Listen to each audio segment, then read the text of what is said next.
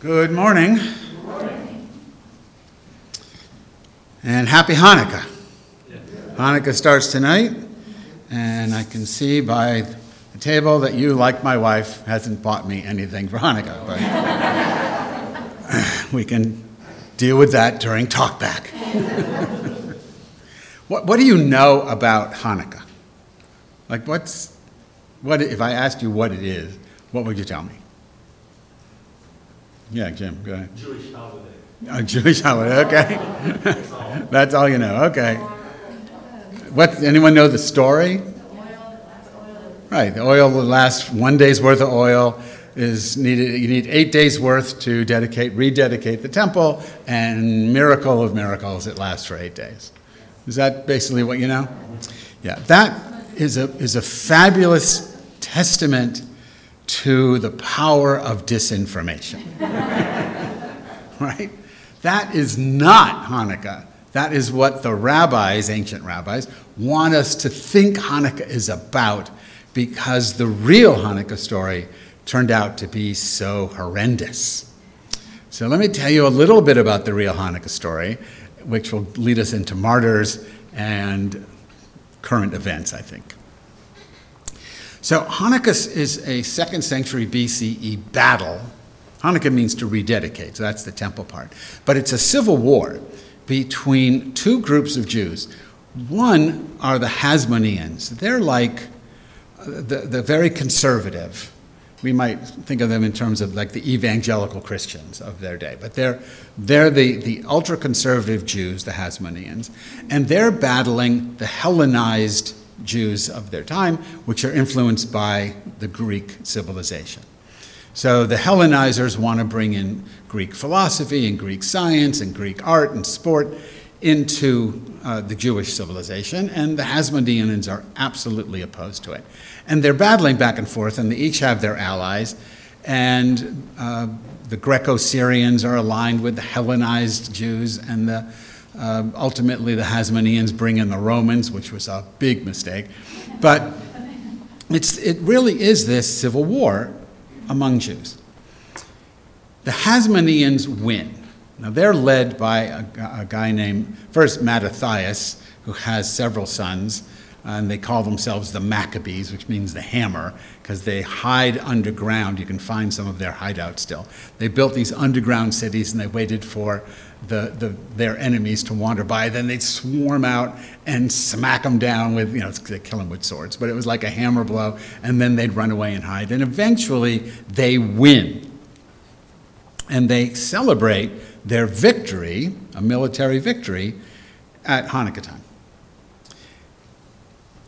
The problem with the military victory is that the victors are corrupt and they become more and more and more extreme until, and it takes quite a while before this happens, but until they end up uh, in this clash with the rabbis and they murder thousands of rabbis and ultimately 50,000 people die in another civil war sparked by this Jewish Taliban.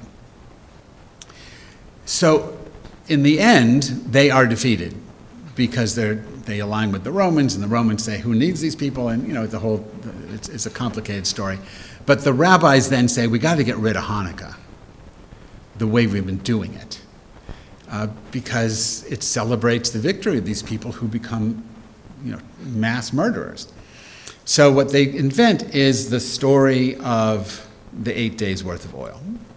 And they say that's what Hanukkah is about. It's about this miracle where God intervenes, and though it never really says that, but the miracle is that the oil lasts for eight days. And let's celebrate that. So people went for it because nobody liked the Hasmoneans after a while, and they said, let's just forget those people, and this is much nicer. And then they would argue not about um, Hasmoneans versus Hellenizers, they'd argue about how to light the, the Hanukkah, the Hanukkah menorah. So there's eight branches to the menorah. They used to be done, now it's candles mostly, but it was oil, like in the, in the temple. And they argued over whether you start with one uh, light, to, like tonight is when it starts. You start with one, and then tomorrow it's two, and then it's three, and you get to eight, and then you know the holiday is over. That was one faction of rabbis who said, do it that way, and another faction of rabbis said, no, that makes no sense. You won't know when to stop. Let's start with eight nights, and then you count down, and there's just one light left, and you know that's the last night. So they battle about this. Now, they, they argue, they don't actually have you know, physical battles, but they fight over this, and then they come to a compromise. And the compromise, you'll see, though, who knows if anyone who does this knows why they're doing it, but the compromise is just pretend there's you know eight things here. When you put the candles or pour the oil in the little cups, you do it from right to left, from the eighth side down to the first side. So tonight there's just one candle, but tomorrow when you put the candle in the, the Hanukkah, I'll put it in the second night first and the first night second, before I light them. Then I'll light them one, two. So you put them in two, one, you light them one, two. And then three, two, one, but you light them one, two, three. And that's the compromise. Everyone was happy, or no one was happy, but that's, that's how they, they managed to, to get around that one. The holiday was minor until Christmas becomes major, especially in the United States. It was a minor holiday. But because it's close to Christmas, I mean, sometimes it's really, it even overlaps Christmas. Because of its proximity to Christmas, uh, Jews started making a big deal out of it. So when their Jewish kids would say, you know, I want Christmas, they say, but we have this. And it never worked. Right? I mean, it, it is a festival of lights. You can go to my house. My wife puts a string of white and blue lights on the front of the house. You can't even see them because of all the Christmas lights in the neighborhood. I mean, I'm exaggerating. But that's what they did. I know my family, when I was growing up, it was always, oh, they, they, the Christians, only have one day. We have eight days. You know, but it, we knew it wasn't the same, right? There's no Macy's Day Hanukkah parade. There's, okay. So, but they try. That's why the Hanukkah, uh, that's why Hanukkah has whatever cultural force it has. It's really because of, of Christmas. Why does any of this matter? So let me, let me just jump ahead 2,000 years and read you something uh, from former Trump National Security Advisor uh, Michael Flynn. I don't know if you were following this, but he was speaking at uh, a Reawaken America tour. Um, and this, I'm just going to quote him. He said, If we're going to have one nation under God, which we must, we have to have one religion. If we're going to have one nation under God, which we must, we have to have one religion. Now, the religion he's hoping for isn't Reform Judaism, right? It's not Unitarian Universalism. He's hoping for a Christian Taliban, a, a, a predominantly white even white supremacist, Christian identitarian nationalism that you see emerging in countries uh, like, like Hungary and, and other places. You see this religious nationalism emerging all over the planet.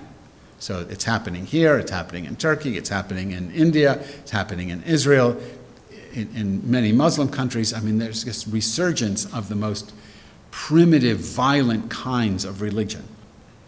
But he wants that here. And in that call, he aligns himself with the Hasmoneans.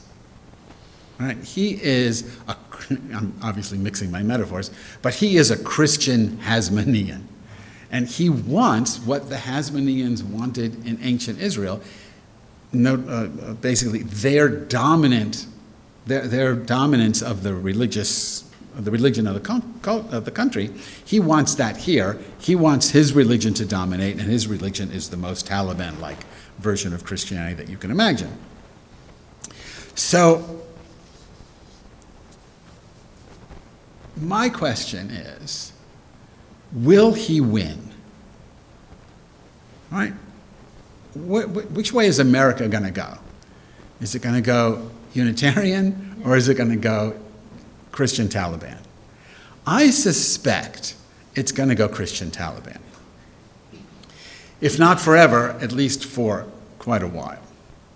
And the reason I think this is true is that they're not afraid to be martyred.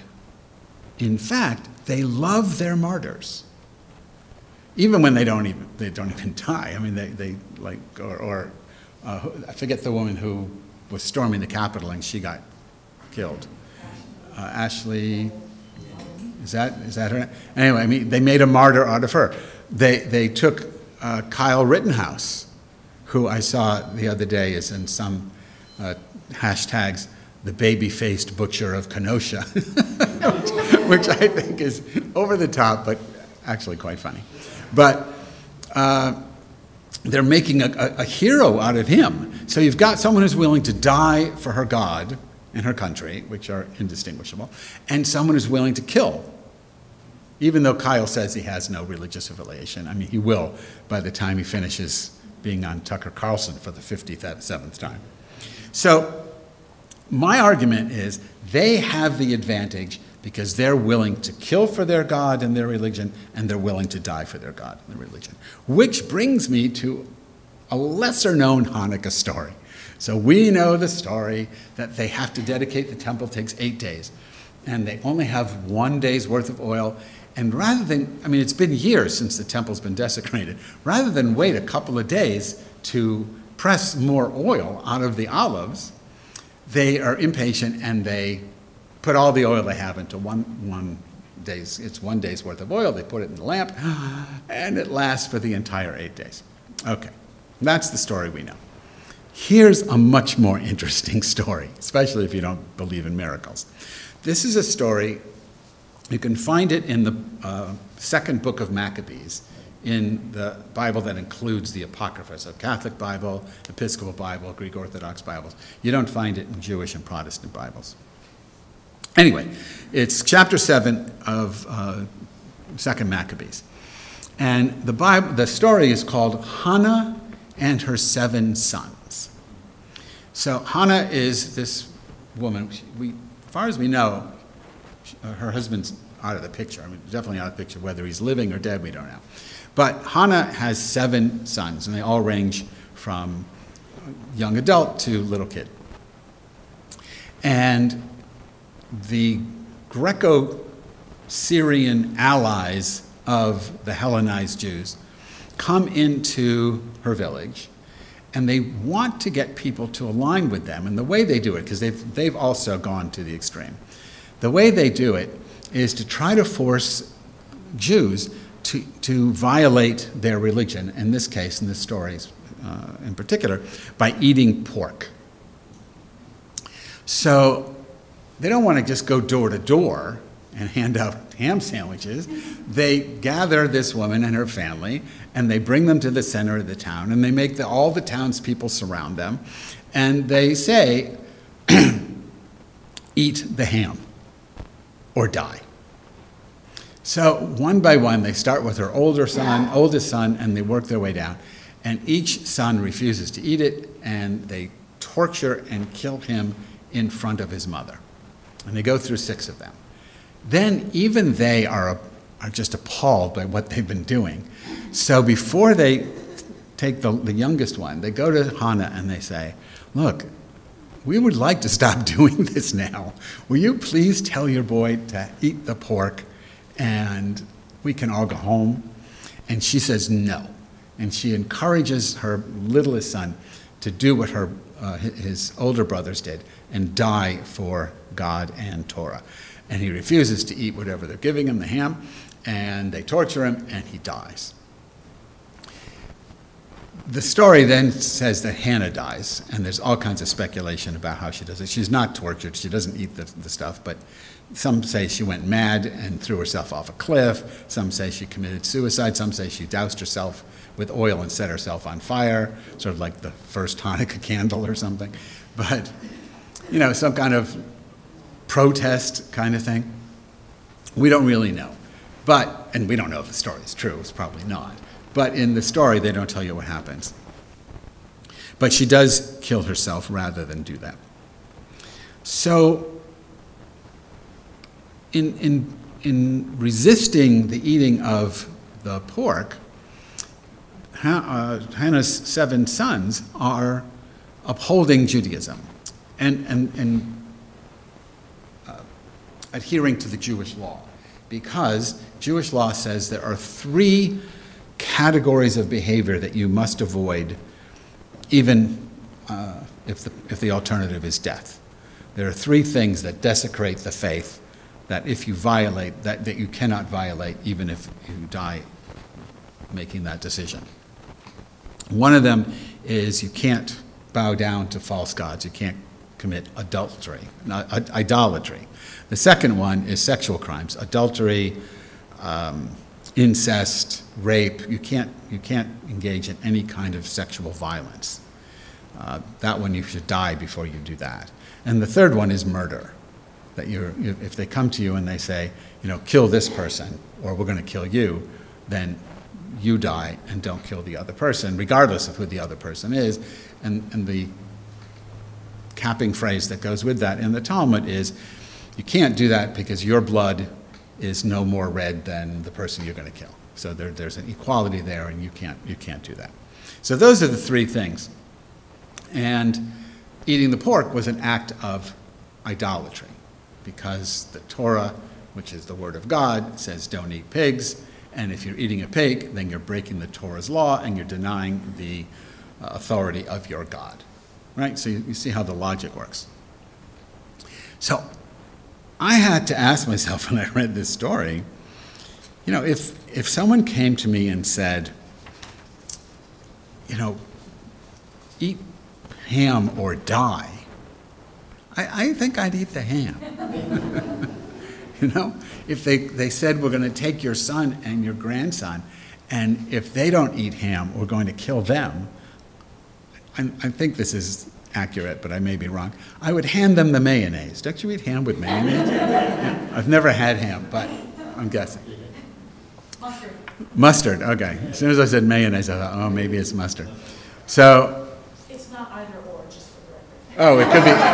thank you. It could go, it could go either way. I would tell them to eat the ham. I mean, one, because I don't believe in that God. Two, I don't think the laws are from that God who I don't believe in. So just save your life and eat the ham. What I hope I would be more steadfast in my resistance to having to kill someone or to doing some sexual violence to someone. I, I hope I would say, no, that is harming some other person. But eating ham, I mean, look, you might even like it. you know, who knows? I wouldn't stand up for my faith in that instance. I would succumb. Now, if that's true, and, I, and I, my guess is true for most of you, that if it was your life or the life of your children or grandchildren, um, or renounce the seven principles, soon to be eight, of the Unitarian Universalist faith, my guess is, yeah, the interdependent web of all being. Well, who really cares? You know, I'm just gonna, I'm not to die for that right? I'm not to die. Maybe you will. I, and that's to be talked back. But I, I'm not to die for that. So, how realistic is this? So, I'm to give you another quote. Uh, I think you can find this Hasmonean like passion on the illiberal. You can find it everywhere. You can find it on the illiberal fascist right, you can find it on the illiberal socialist left. But I'm only concerned about the fascist right because they have the guns and they're willing to use them. So, I don't know, you may have seen this, but Charlie Kirk is one of these right wing fascistic Christian guys, and he has an organization called Turning Point USA. And last October, he had a rally, and it was televised. And some guy stood up, I mean, I watched it. Some guy stood up, and he said, When can we use the guns? That's the only clip that most of us hear, but there's more. So he says, because when can we use the guns? This is not a joke. This is what he says. I'm quoting him. When can we use the guns? That's not a joke, he says. How many elections are they going to steal before we kill these people? And the they is us, right? The they are the liberals. How many elections are they going to steal before we kill them, before we kill these people. He was serious. Now, Charlie Kirk's answer is even more frightening than the guy who asked the question. Charlie Kirk's, first he says it's a good question, but then he says, don't say it out loud. That's his response. We know we're going to do it, but let's not tip our hand. And what he says is, out, out loud, uh, he says, um, he cautions the guy against saying it out loud. It wasn't that he was opposed to what to the idea of murdering, lib- murdering liberals, but he says saying it out loud will only play into their hands, and they'll, you know, they'll put it on social media, and we don't want that. We know we're going to do it, but let's not advertise it. So the, there, there are two questions we have to wrestle with on Hanukkah, whether you're Jewish or not. Two questions you have to wrestle with Hanukkah. First, which side are you on? Are you a Hasmonean or an Hellenizer? I mean, that's extreme. I'm giving extreme options. There's, you know, in the middle. But Hasmoneans being people who are, you know, Taliban-like in their faith, and the, the Hellenizers being people who are very liberal regarding their faith. Which side are you on? You have to make that clear. So I know that when I was a rabbi in a congregation, we would talk about this, and I always would say, look, I would be on the Hellenizer side. I'm, I'm not embarrassed by it.